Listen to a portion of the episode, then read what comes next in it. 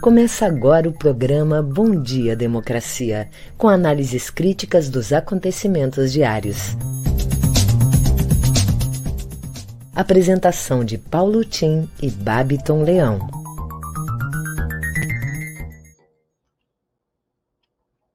Bom dia, democracia. Bom dia, democratas de todos os quadrantes do Brasil. Bom dia, internautas, telenautas que nos seguem nesse programa. Bom dia, colegas de trabalho. Começamos nesse dia friozinho, começamos cedo, né? Um abraço para vocês. Bem, oito horas em Brasília e estamos no dia 25 de maio, uma terça desavisada, mas cheia de perspectivas, algumas sombrias. Mas uma terça também aliviada já pela alívio, né? Pelo fim da ventania que sacudiu o Rio Grande do Sul todo, muitos estragos até aqui na nossa região do litoral. E aí, com a ventania, parece que veio o frio também. Hoje aqui muito frio. Mas uma terça abençoada para os 25 milhões de aposentados e pensionistas que começam a receber antecipação do 13º. Gente que ganha pouco, até um salário mínimo. 100 milhões de brasileiros ganham até um salário mínimo. 50 milhões, aproximadamente, um salário, um salário mínimo, que são 25 milhões de aposentados e pensionistas e mais 25 milhões que têm carteira assinada com esse valor. Bom, outros 50 milhões ganham abaixo de meio salário mínimo, ou até meio salário mínimo. E essa é, esse é o povo brasileiro. Bom, então esses 25 milhões vão receber uma antecipação, um troco, né? Mas isso aí vai injetar 25 bilhões na combalida economia brasileira. 25 milhões de pessoas, exatamente recebendo. E cada um deles recebe em torno de mil e poucos reais, que é o salário mínimo. Agora, calculei.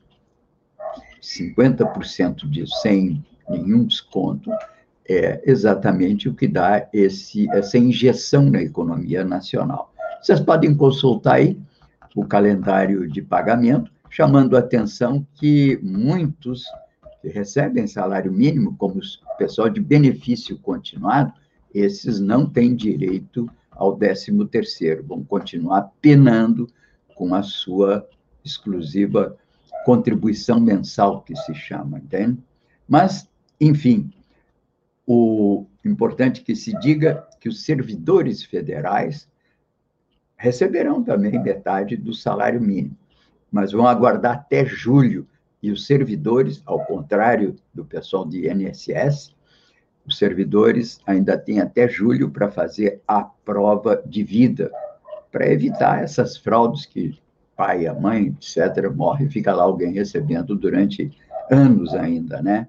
Bem, enquanto isso, mais de 750 brasileiros morreram nas últimas 24 horas de ontem, né, de Covid, devido basicamente ao atraso do início da vacinação no Brasil e a lentidão em que isso ainda vem acontecendo ao longo de todo o país. E já chegamos às 450 mil vítimas fatais da doença. Quem pagará por isso? Bem, aqui estamos abrindo Bom Dia Democracia, uma parceria do Comitê em Defesa da Democracia, conexão com Brasil de Fato, Rede Soberania. Bom Dia Democracia, um programa que é um contraponto à grande mídia corporativa na defesa da informação a serviço transparente, informação transparente, crítica a serviço de todos os brasileiros e do desenvolvimento com inserção de todos os brasileiros. Sou eu, Paulo Tim, e chama a atenção que registro tudo aquilo que eu falo com os respectivos links na minha página do Facebook, na minha fanpage. E conto aqui nesse programa com o radialista Babiton Leão. As principais notícias de hoje chamam a atenção, né? CPI houve Mayra Pinheiro, a capitã hidroxicloroquina. Mas, por outro lado, a infectologista Luana Araújo, graduada da Universidade John Hopkins, que havia assumido a Secretaria de Enfrentamento à Covid, não conseguiu permanecer no cargo. Já mandaram demiti-la.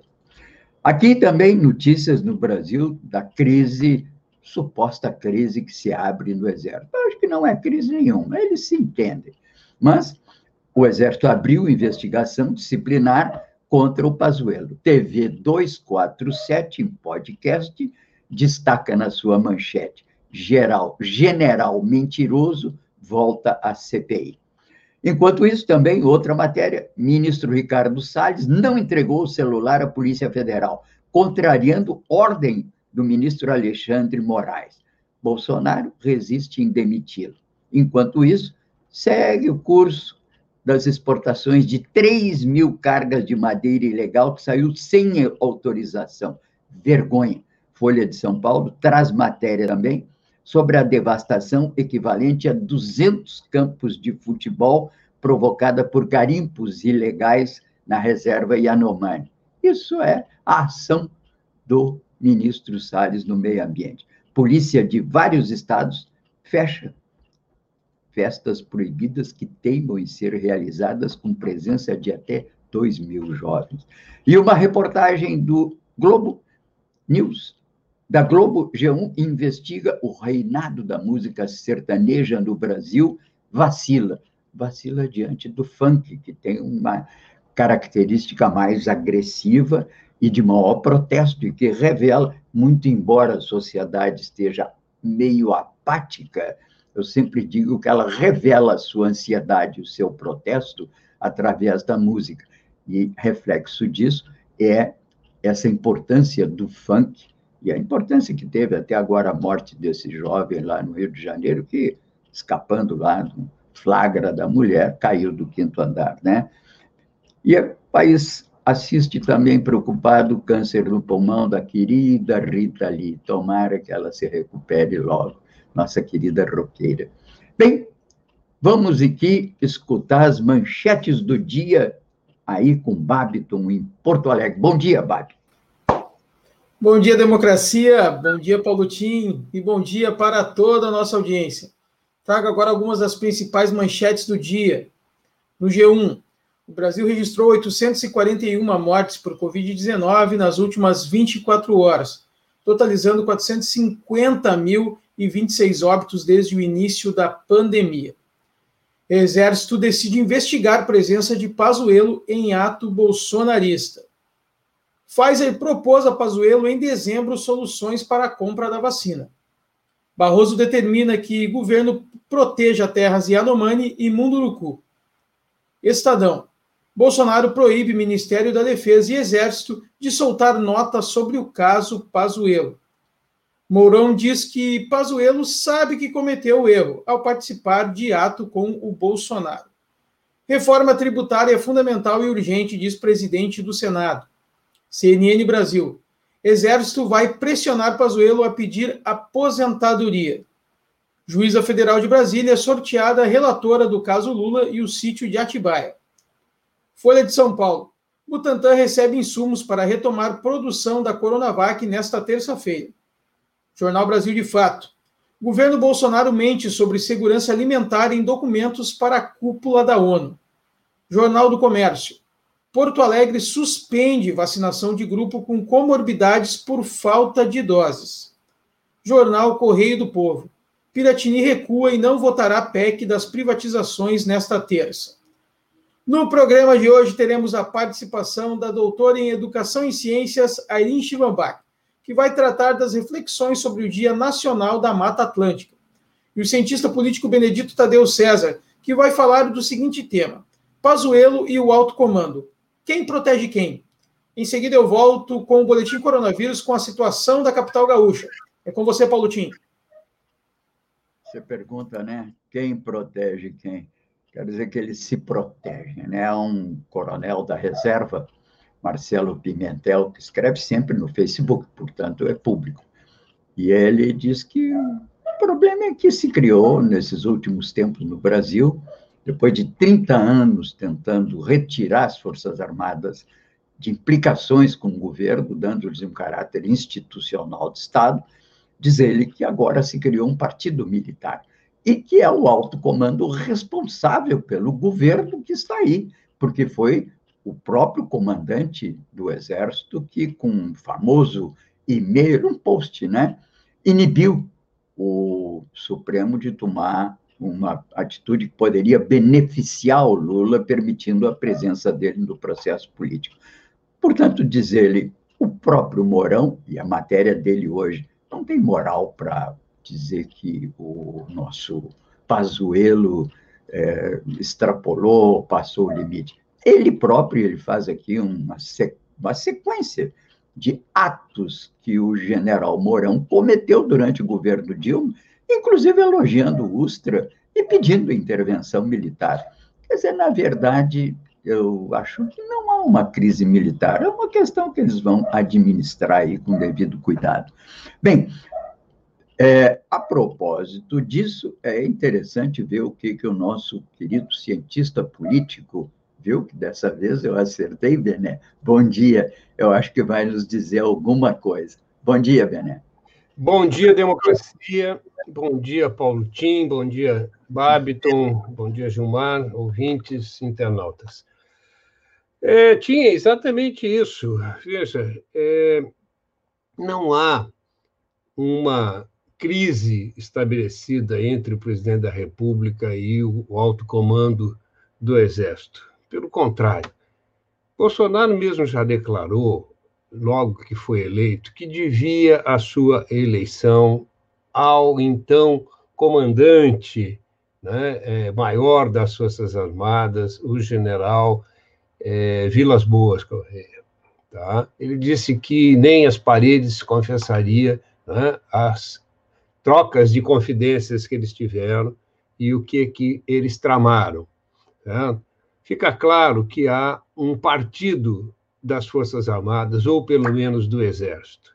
Fica claro que, veja, o Bolsonaro ontem proibiu que houvesse uma nota do alto comando sobre o ocorrido no Rio de Janeiro.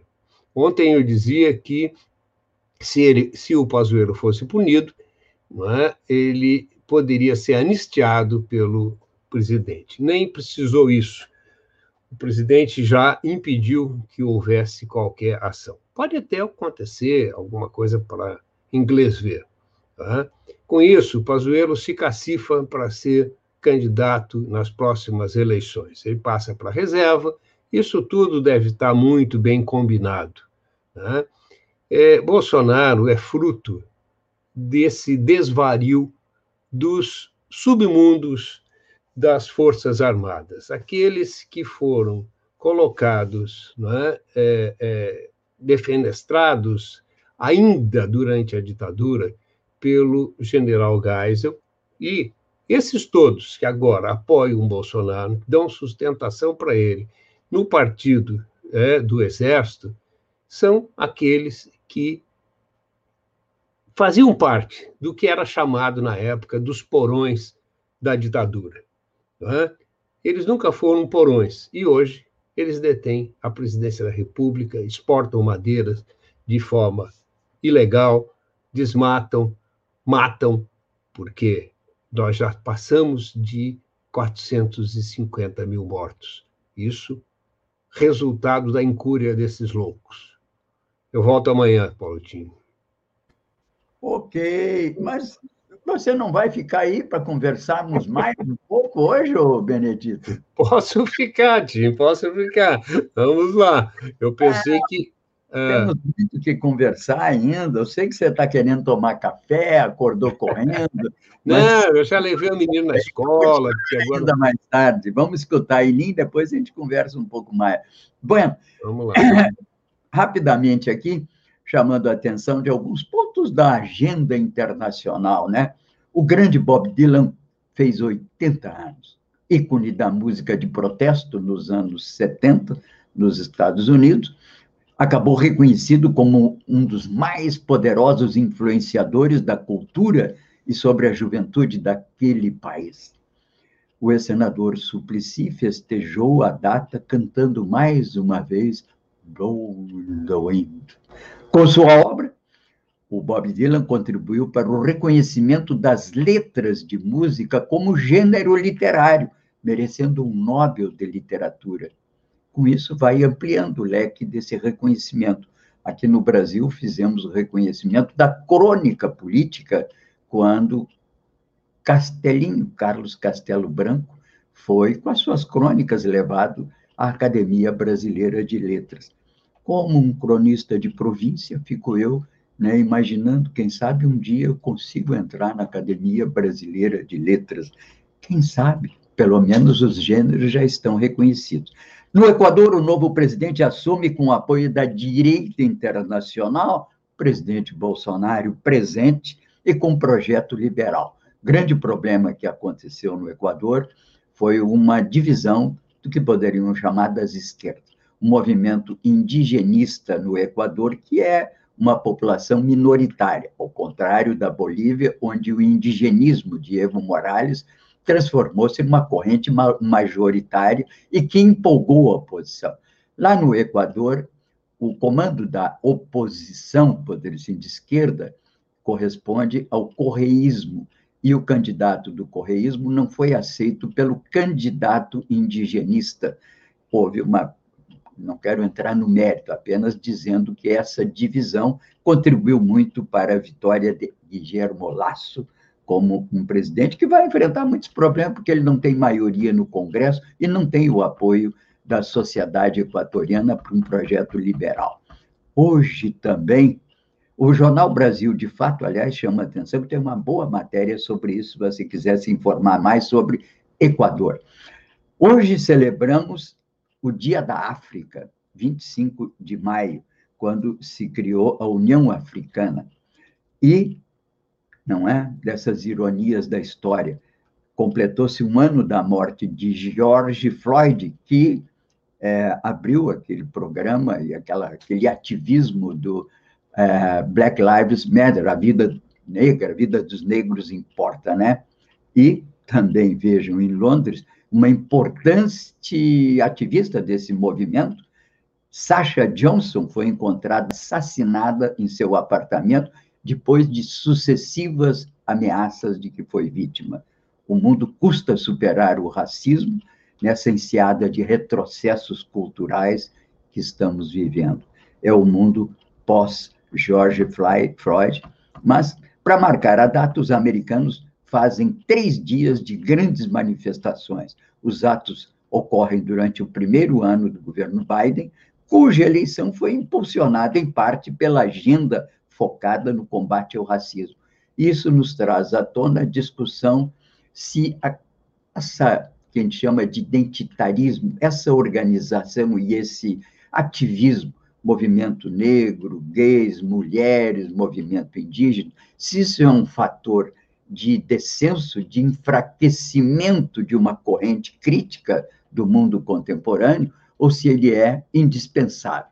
No caso americano, essas correntes identitaristas, começando pelo Black Lives Matter, foi decisiva para a vitória de Joe Biden. Enfim, um tema a ser discutido numa das lives nossas aqui do comitê na sexta-feira. O Dia da África, enfim, marca essa era conhecido como Dia da Libertação Africana, e é sempre comemorado nesse dia. Celebra o aniversário da fundação da Organização da Unidade Africana, que desde 2002 foi substituído pela União Africana. Fundado no ano de 63, esse organismo nasceu no bojo da luta dos países africanos pela sua independência. Naquele dia, 25 de maio de 63, 30 nações africanas foram recebidas em Addis Abeba por Sua Majestade Imperial Haile Selassie, imperador da Etiópia e último governante da dinastia napoleônica. E ele, que tinha sido por muitos séculos uma excepcionalidade na Etiópia, que jamais caiu nas malhas do colonialismo. Isso é muito interessante. Mas justamente nessa região centro-africana, que vai do Atlântico na costa atlântica até o Iêmen, temos aí um bolsão de países de organização estatal estável, uma vida política muito estável, marcada por uma série de guerras que envolvem cerca de mais de 100 milhões de pessoas, uma coisa que caminham aquilo que algum autor já disse que é um processo de verdadeira anarquia nessa região do coração africano. Bem, muitas coberturas para o Dia da África, vamos falar, sobretudo, destacar um dos mais importantes autores brasileiros, que é o, o Alberto Costa e Silva, da Academia Brasileira de Letras, uma sumidade, um dos homens que mais é, conhece e entende dessa questão africana no Brasil. Mas vamos ver aqui com o Babiton o nosso boletim coronavírus aí por Porto Alegre, Rio Grande do Sul. Diga lá, Babiton. Vamos lá, Paulotinho. Hoje, no nosso boletim coronavírus, vamos trazer o painel Saúde, Transparência Covid-19, que é disponibilizado pela Prefeitura de Porto Alegre, e vamos analisar os números aqui da capital. Os dados foram atualizados ontem às 19 horas e 30 minutos. Então, até o momento, nós temos aqui na capital leitos de UTI adultos 976. A ocupação desses números já está em 85,90%. A gente tem números em queda, né, daqui na capital, que é uma boa notícia. Confirmados com Covid-19 destes, destes números de UTI usados, de 85,90%, 362 são confirmados com coronavírus. Já atingimos até o momento na capital 145.651 casos e 4.694 óbitos. Quem está vendo por vídeo, aqui por nossas redes sociais, pode analisar os gráficos e ver que nas últimas duas semanas a queda continua. Lá no dia 11 de maio eram 394 leitos de UTI ocupados por confirmados com coronavírus até ontem, 24 de maio, estamos em 362. Então, é uma queda significativa. Semana após semana, a gente vem trazendo aqui o número dos gráficos e a queda vem sempre se confirmando. Novos casos confirmados por dia, também em queda. A gente teve até um pico no dia 10 de maio, que foi a 341, mas se manteve em média aí em 160. No dia 5 de maio, a gente teve 148 casos. No dia 14 de maio, 216. E agora também no dia 17 de maio, 233, que foi o último número, último dia registrado aqui no painel Covid-19 da capital. Novos óbitos por dia também, há uma queda, mas tivemos dois picos. No dia 12 de maio foram 13 óbitos e no dia 17 de maio também 13 óbitos. Nos demais dias o, foram números mais baixos, 5 óbitos no dia 13 de maio, no dia 20 de maio, 7 óbitos, e a gente chegou até uh, aqui no dia 23 de maio, não foi nem registrado algum óbito na capital. Então, os números vão baixando, a gente torce que continuem assim, né, cada vez diminuindo mais casos e números de óbitos e também pessoas internadas em UTIs em Porto Alegre e em todo o Brasil. O Boletim Coronavírus de hoje fica por aqui. Em seguida, eu volto com as notícias locais. É com você, Paulo Tim. Ok, Babiton. Bom, já temos 16 milhões de contaminados pelo vírus aqui no Brasil, muitos com sequelas à espera de um programa do Ministério da Saúde voltado ao apoio desses sequelados, né? São problemas de toda ordem que vão emergindo é, né, no, nos hospitais, nos consultórios e trazendo à baila essa questão que é a questão da sequela do Covid. Bem, Enquanto isso, cresce o risco da terceira onda, essa onda. Os africanos, os, os indianos estão pedindo para que não se diga vírus indiano, como não se deveria dizer também vírus chinês. Então, eles fazem um apelo para que se dê o, a denominação do vírus da Ásia, né, ou mais um vírus da Ásia. Ou o que é mais difícil, porque nem eu vou conseguir dizer o nome técnico do vírus, né? Mas, enfim, já casos no Maranhão, Pará e agora no Rio de Janeiro. Um homem testou positivo por Covid depois de voltar da Índia no sábado. A prefeitura garante que tem um protocolo de segurança. O Brasil, de fato, de hoje tem uma matéria mostrando essa situação e advertindo para os riscos. Destaco que, como nós temos 20% da população brasileira, pelo menos com uma dose de vacina, que dá em torno de 44 milhões, se somarmos aos 16 de contaminados, nós temos aí já em torno de 60 milhões de brasileiros que estão, pelo menos, já é, uma, de uma ou outra forma, estão como que garantidos, né? Não digo completamente imunizados, mas parcialmente imunizados para o Covid. Ainda é pouco, isso aí, 60 milhões, isso é um pouco mais do que um quarto da população brasileira. Temos que chegar rapidamente a 60%, que é a marca que os Estados Unidos chegou para abrir, que alguns países europeus também. Se conseguirmos vacinar um milhão de pessoas por dia, pelo menos, em dois meses, teríamos mais 60 milhões, portanto, somado aos 60 que já temos imunizado, ou por contágio ou pela vacina, chegaríamos a um número razoável que permitiria voltar, com todos os cuidados, claro, a uma certa normalidade. Mas falta um pouco, e falta vacina, embora haja exatamente a previsão nesses 60 dias de, uma, de, de, de, de um bom número de vacinas. Mas uma coisa são promessas, outra coisa é a vacina no braço, como se diz. Bem, o Brasil chegou a 450 mil mortes, e em alguns estados, como São Paulo, a ocupação de UTIs voltou a ficar acima de 80%. Também no Maranhão, está muito alto. E documentos enviados à CPI mostram que a Pfizer tentou convencer o governo a aceitar as primeiras ofertas de vacina ainda em 2020 e avisou que repassaria estas doses propostas ao Brasil a outros países, e acabou fazendo. Em dezembro, enfim, a empresa mandou a famosa carta ao Pazuello, em que propunha solução para os problemas apontados, como necessidade de armazenar as vacinas a baixíssima temperatura, e a gente sabe que não houve uma decisão rápida do governo para isso.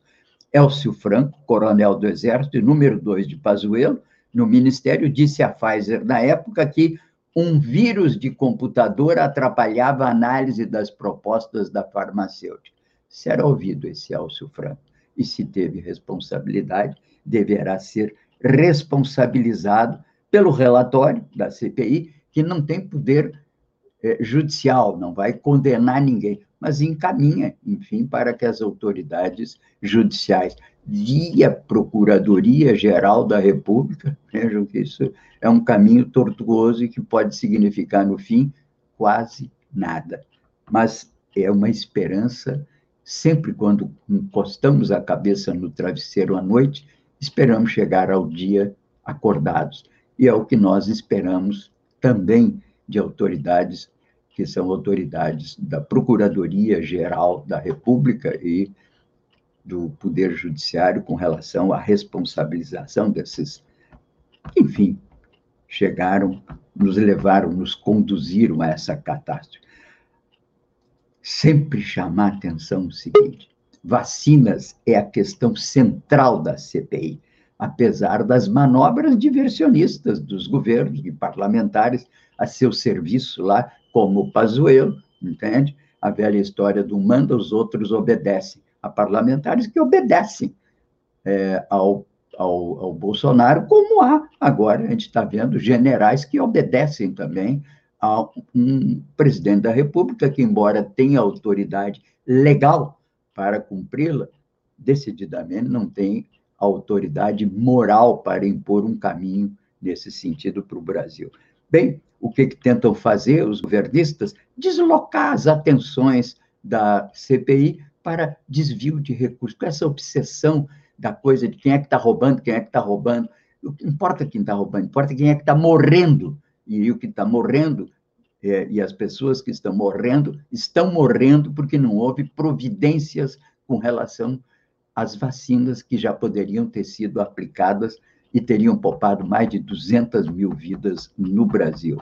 Bem, o Brasil reduziu a metade o número de doses da vacina de Covax mostram documentos, que é aquela que vem do OMS e que estão também na CPI. É uma coisa atrás da outra.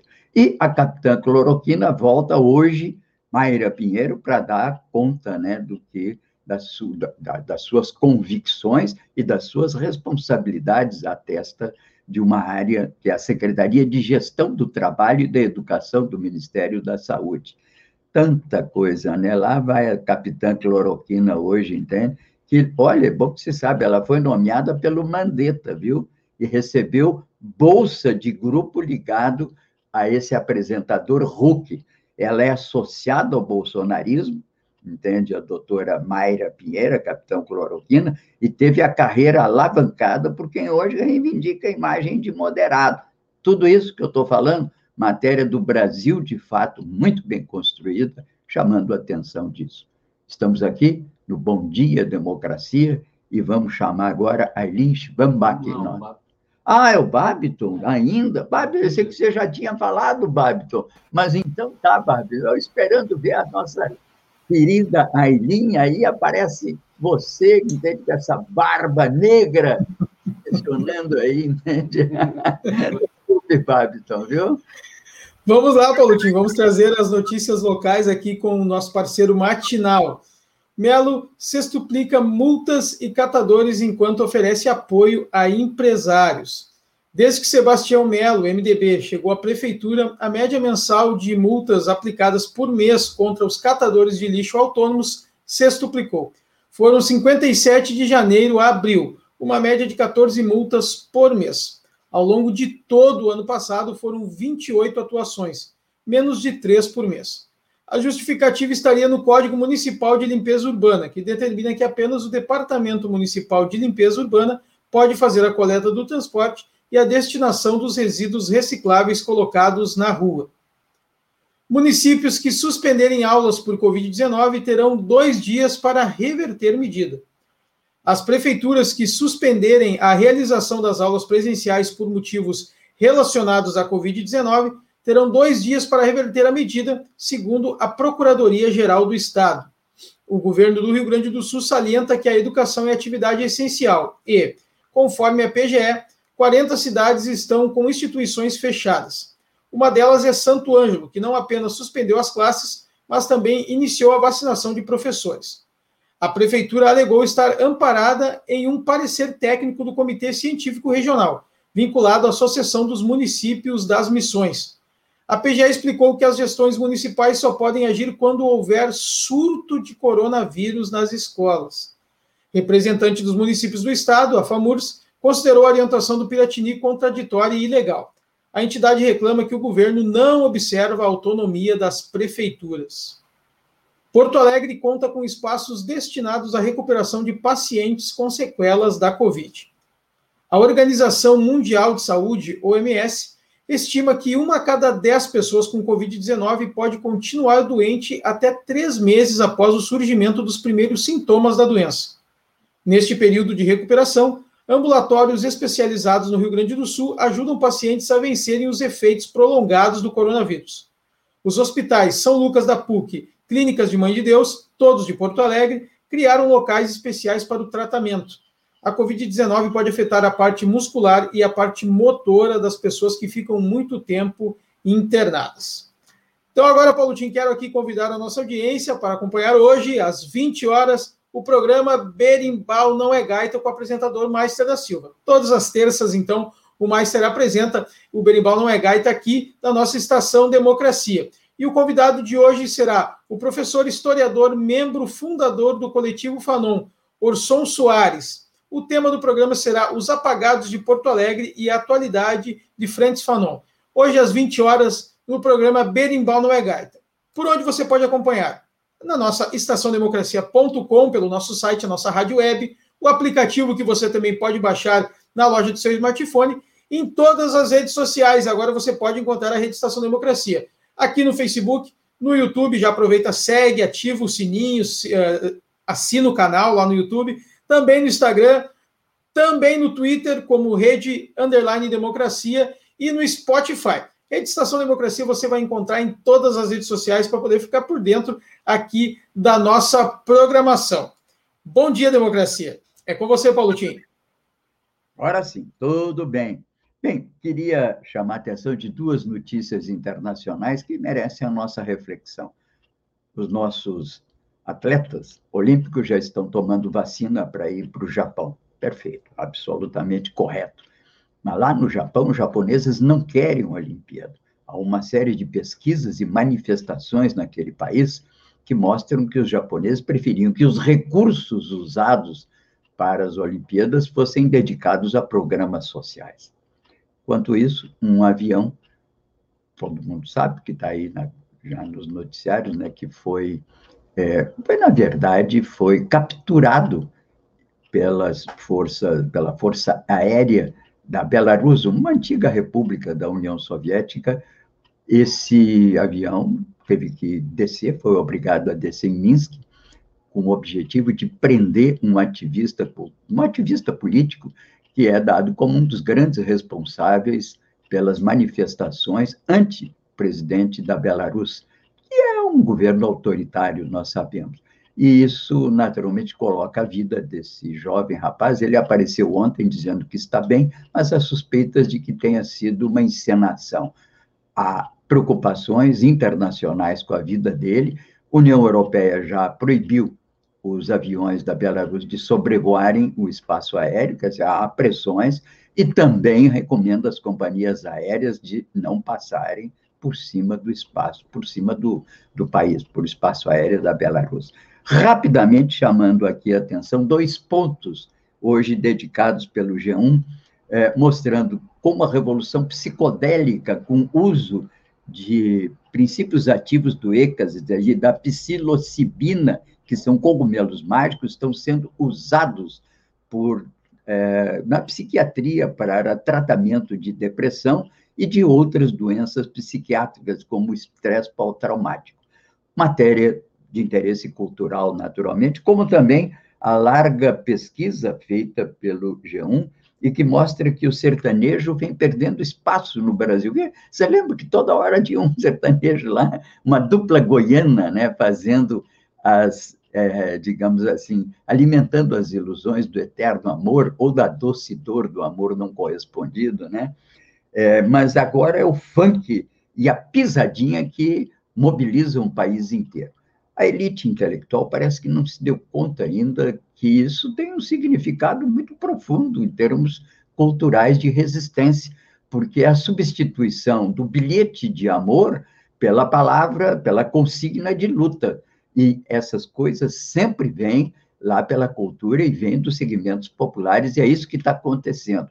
Não devemos ver no funk apenas uma manifestação musical, mas uma manifestação política de um Brasil que está vivendo um momento muito difícil.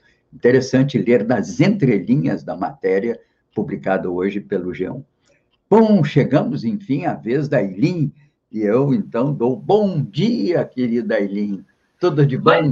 O que você traz para nós hoje, Eileen? Bom dia, Paulo Tim. Bom dia, democracia. A gente vai falar de uma data importante, Paulo Tim, que vai ser comemorada daqui dois dias, que é o Dia Nacional da Mata Atlântica.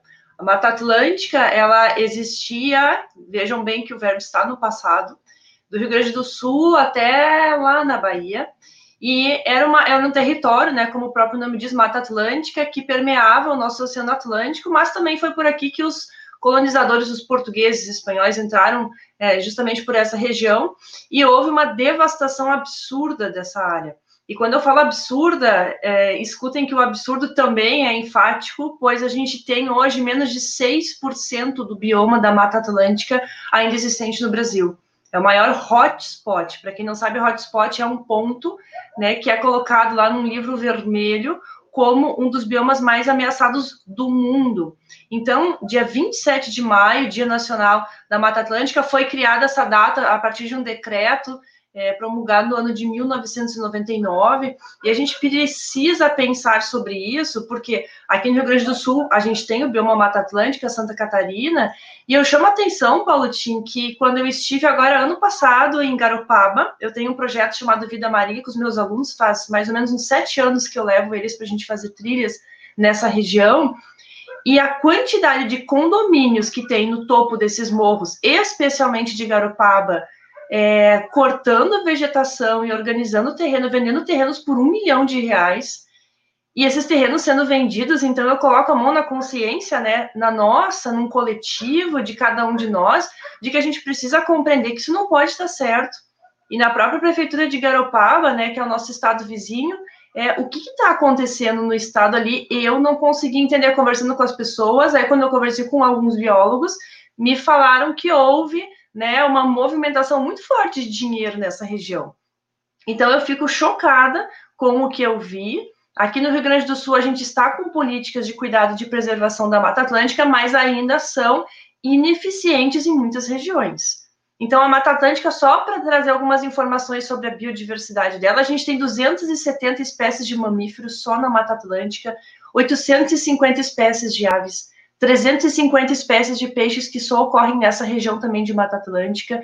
Então, é um momento, né, gente, dia 27 de maio, de pensar as políticas de preservação e até o como nós, né, enquanto sujeitos é, que fazem parte dessa sociedade, o que, que a gente tem feito? A gente tem feito denúncias? Paulo Tinha, eu já me incomodei e já fui ameaçada até de morte pelas denúncias que eu já fiz ao longo da minha vida, de corte de árvore, de despejo de, de resíduo, briga com curtume, acionei Ministério Público, então eu falo, meu lugar de fala é de alguém realmente é, nesse momento de, de ativismo, porque a gente precisa pensar, a gente é muito sério, o bioma mais devastado do mundo hoje é a Mata Atlântica, e daqui dois dias, 27 de maio, é o dia da gente parar para pensar sobre essa data.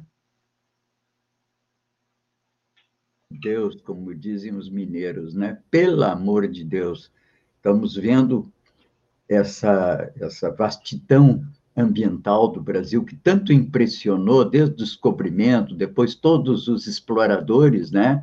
que para cá vieram, que tanto impressionaram o mundo, né? Nós estamos destruindo isso, né? Lá se foi a Mata Atlântica, eu assisti à devastação do Cerrado, porque eu morei naquela região de Goiás entre os anos 70, morei 30 anos ali, entre 70 e 2000, e eu ficava impressionado, porque os tra... eles abriam uma vala, assim, na beira da estrada, e os tratores arrastavam com correntes aquelas arvorezinhas, né, para fazer a limpeza, para dar lugar ao agrobis, né? E aí, naquelas valas, tinha assim quilômetros e quilômetros de cemitério do Cerrado. Deve ter o Ashton Novaes, que trabalhou muito sobre isso, foi um jornalista que morou na região muito tempo, escreveu, já faleceu. E ele, acho que deve ter publicado alguma coisa. É, fiz, aí eu assisti aquele cemitério do Cerrado, né? Já hoje também praticamente devastado. Temos, é outro que deve estar com hotspot aí também ameaçado. Uma pena, porque o Cerrado é uma floresta invertida, dizia o, o Washington Novaes, porque ele cresce para baixo e ele cria um mecanismo de cooperação que é subterrâneo, que mostra exatamente, convalida aquilo que Lima Margulis é, chamava né, do caráter cooperativo da natureza, que não é assim, a, a luta e a violência pela sobrevivência, mas é também a cooperação. O Cerrado era um exemplo de cooperação. É, entende? Ainda tem pequenas manchas. Bem, Sim, a última vez que eu vi, realmente estava como hotspot o Cerrado também, Paulo. É, isso tudo é muito lamentável. Aqui nós temos também, aqui em Santa Catarina, né, prolongando aí o que você está falando, e, de acordo, né, as nossas as nossas áreas de praia, mas não só praia, agora já começa também a serra a ser objeto de um turismo um pouco sem, sem controles, né? Eu chamo a atenção que nós temos aqui no Vale Sagrado do Mampituba, quero ganhar o teu apoio, inclusive, ainda para essa tese, que é um polígono que reúne a Serra Gaúcha, os grandes canyons e um corredor que desemboca aqui do litoral Santa Catarina e Rio Grande do Sul. Tem um potencial turístico muito grande, mas tem muito a preservar do ponto de vista ambiental, como fator, inclusive, de atração turística. Então, há que providenciar um desenho dessa poligonal e transformar disso num objeto de cuidados especiais para se evitar a devastação, né? E combinando com isso o crescimento econômico, do desenvolvimento, também com a preservação, o uso racional dos recursos naturais, né? Enfim, Aileen, ah, queria te lembrar que eu falei na sexta sobre o Dia da Biodiversidade, viu? E vou falar nessa sexta de novo, vou repercutir a tua fala, porque aí nós já, às vezes no sábado, já não temos programa. Vou falar e vou repercutir a tua fala da defesa da Mata Atlântica. Muito obrigado. Aileen. De nada. Ok. Um abraço, então. Bem, abraço. Aqui já chamei a atenção de muita coisa, como eu disse a vocês, das questões do Brasil. Insisto, sobretudo, esse último ponto que eu vinha insistindo, né? Atentar para a importância da cultura e da movimentação cultural no Brasil como um fator de consciência política e de movimentação política. Tenho aqui com o Bené chamado a atenção que já desde a década de 20 isso aconteceu. Depois aconteceu também um período que foi o período da, depois da morte do, do Getúlio, que vivemos uma tensão muito grande, houve uma explosão cultural no Brasil fantástica.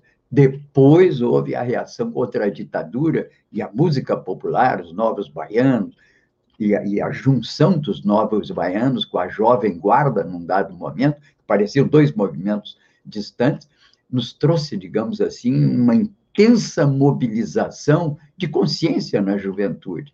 Eu vejo que isso está acontecendo agora com o funk.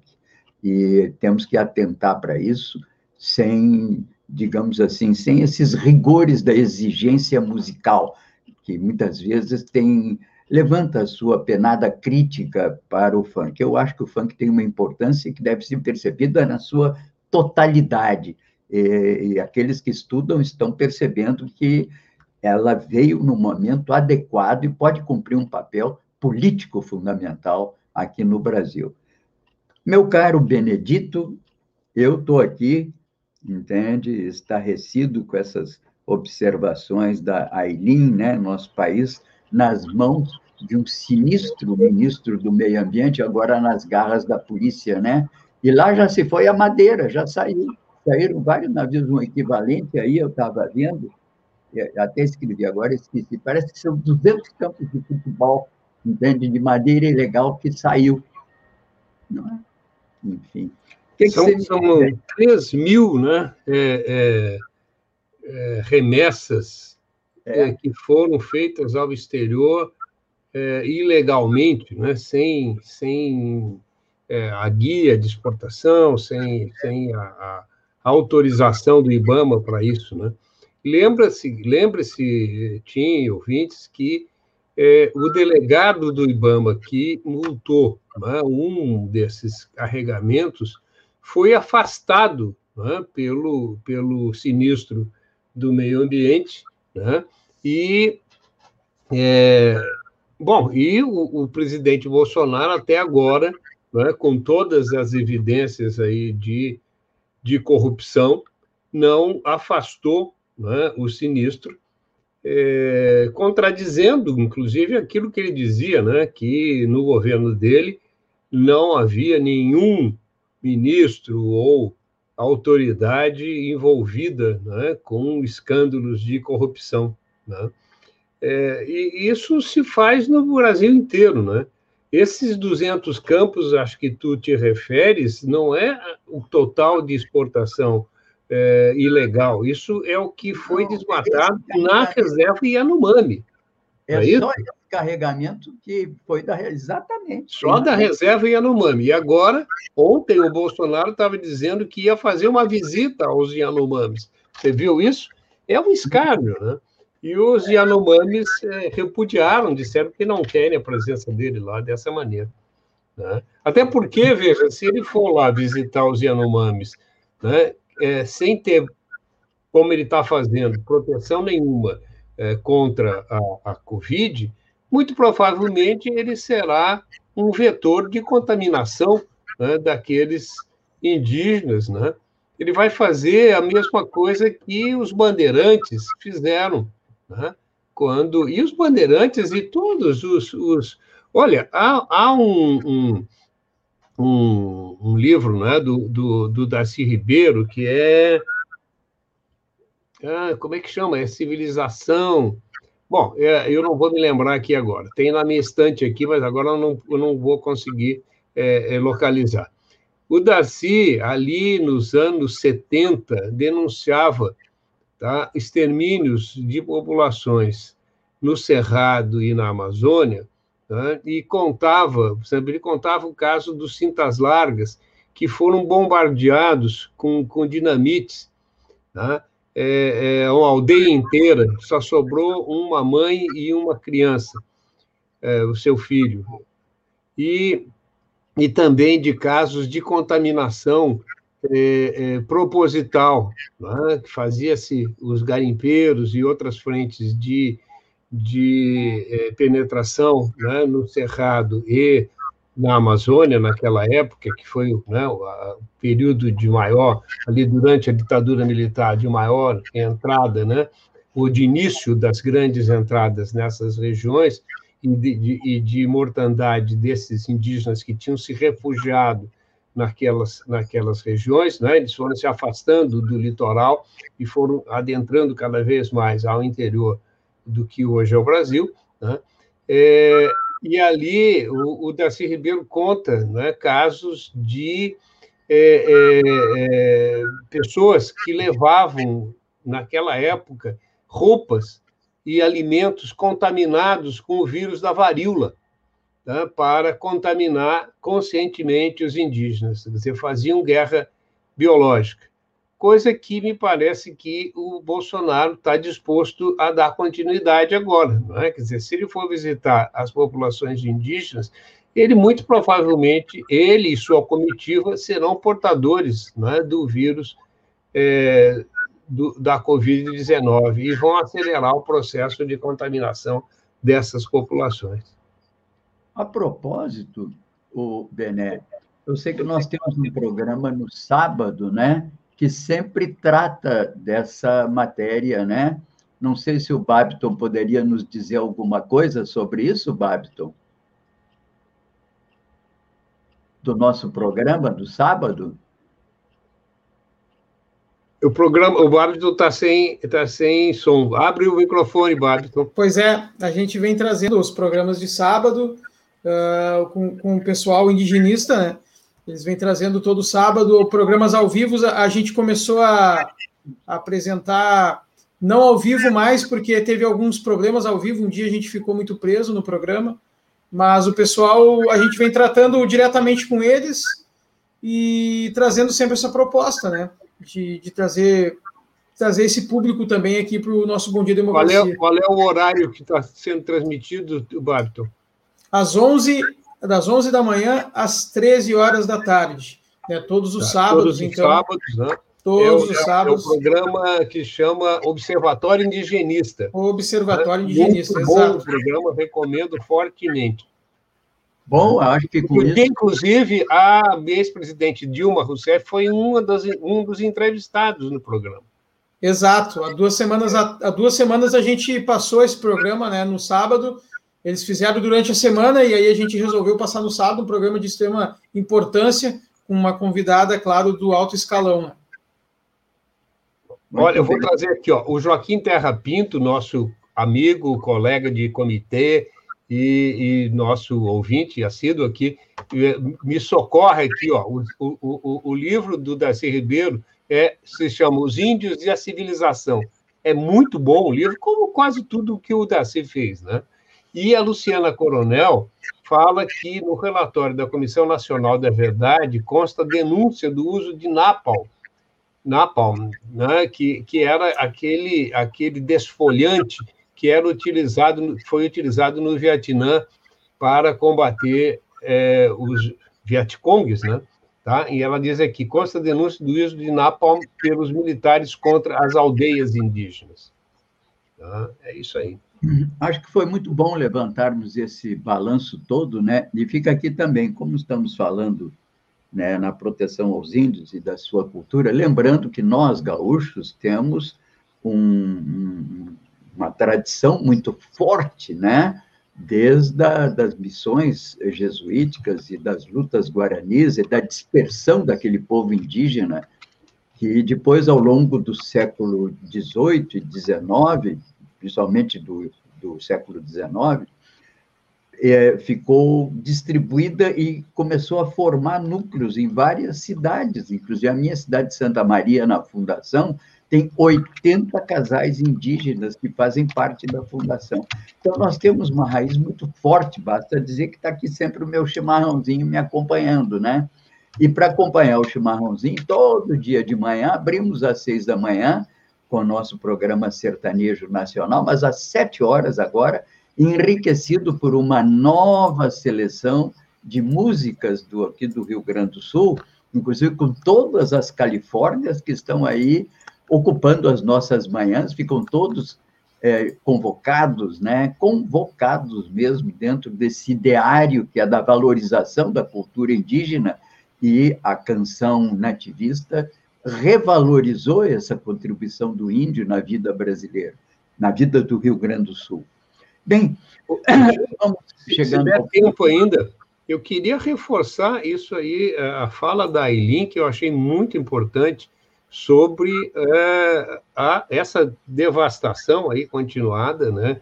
É, é, aqui na, na, na, Mata Atlântica. Né? É, isso é uma coisa que a gente precisaria, de repente, fazer uma campanha, né, Aileen? É. Contra isso, porque eu acho que é uma responsabilidade nossa se engajar né, em atividades desse tipo, porque é, é, esse desmatamento precisa, precisa acabar, né? A, a, a, floresta, eu não sou especialista na área, tu que é, Aileen, mas a floresta atlântida, né, a mata atlântida, era tão exuberante ou mais do que a floresta amazônica, não é isso? Sim, uma biodiversidade riquíssima exatamente na, na, na Mata Atlântica, né? Então a gente tem até mais algumas espécies que a prevalência é nessa região de Mata Atlântica. Agora, o, o problema é como a gente aciona é, e quem a gente aciona, porque o grupo de pessoas que eu conheci também trouxeram muito a questão de que houve né, meios ilícitos para a abertura desses terrenos que a gente, passando por Garopaba, é só olhar para cima de dois grandes morros que tem do lado das dunas do Siriú e ver que os morros estão sem vegetação. Eles botaram 30% né, de, de uma vegetação que ainda está em pé. Então. É terrível. Bom, acho que chegamos no nosso limite aqui. Tim, manda ver. É, abre teu áudio, por favor. Hoje foi tu, não fui eu. Bom, grato aí pela Eileen, pela presença conosco, Bené, meus caros colegas aqui, o Gilmar, que não é Mendes, é Santos, ao Bené, né, que é Tadeu. Eu, hoje eu errei pouco, né, Tadeu? Estou tô, tô melhorando, né? Tá bem, tá bem. Vamos tocando o barco aqui. Queria chamar a atenção, parabenizar o Transurb por um programa de poesia que eles têm é, já há bastante tempo, e agora entrou uma nova safra de poetas, entre eles aquele que coordena a Casa dos Poetas Brasileiros e que aqui coordena também o Farol Literário, que foi ao ar ontem e que está nessa seleção do Transurb. Se der tempo, vamos colocá-lo e com isso vamos fechando o nosso programa de hoje com muita poesia e enaltecimento à democracia. Um abraço para todos. Escutem aí o nosso querido Monks no Transurb para todos verem.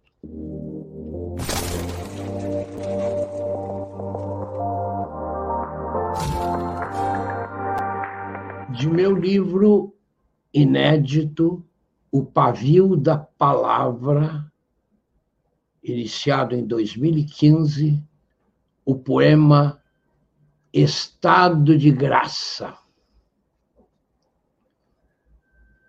Amanheci de mal com o mundo. O sol de outono enlameando-me o rosto destemido galo cinza. Ornado de flores, orvalhos, o molusco da crítica, tentando fazer-se espírito mais honesto, menos tenso, estridente crivo gutural. Estrábica plumagem, em tono, o altivo rabo, injuriaram sobejos vários. Imolou-se a brasileira audácia, grandeza aos soluços, coração sempre maturo, cochichos, sombria esperança, mal-estar na madrugada.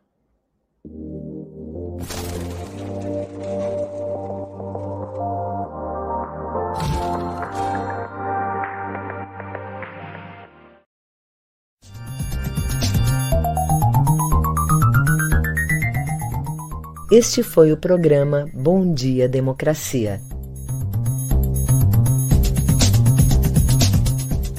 Nos encontramos amanhã às 8 horas.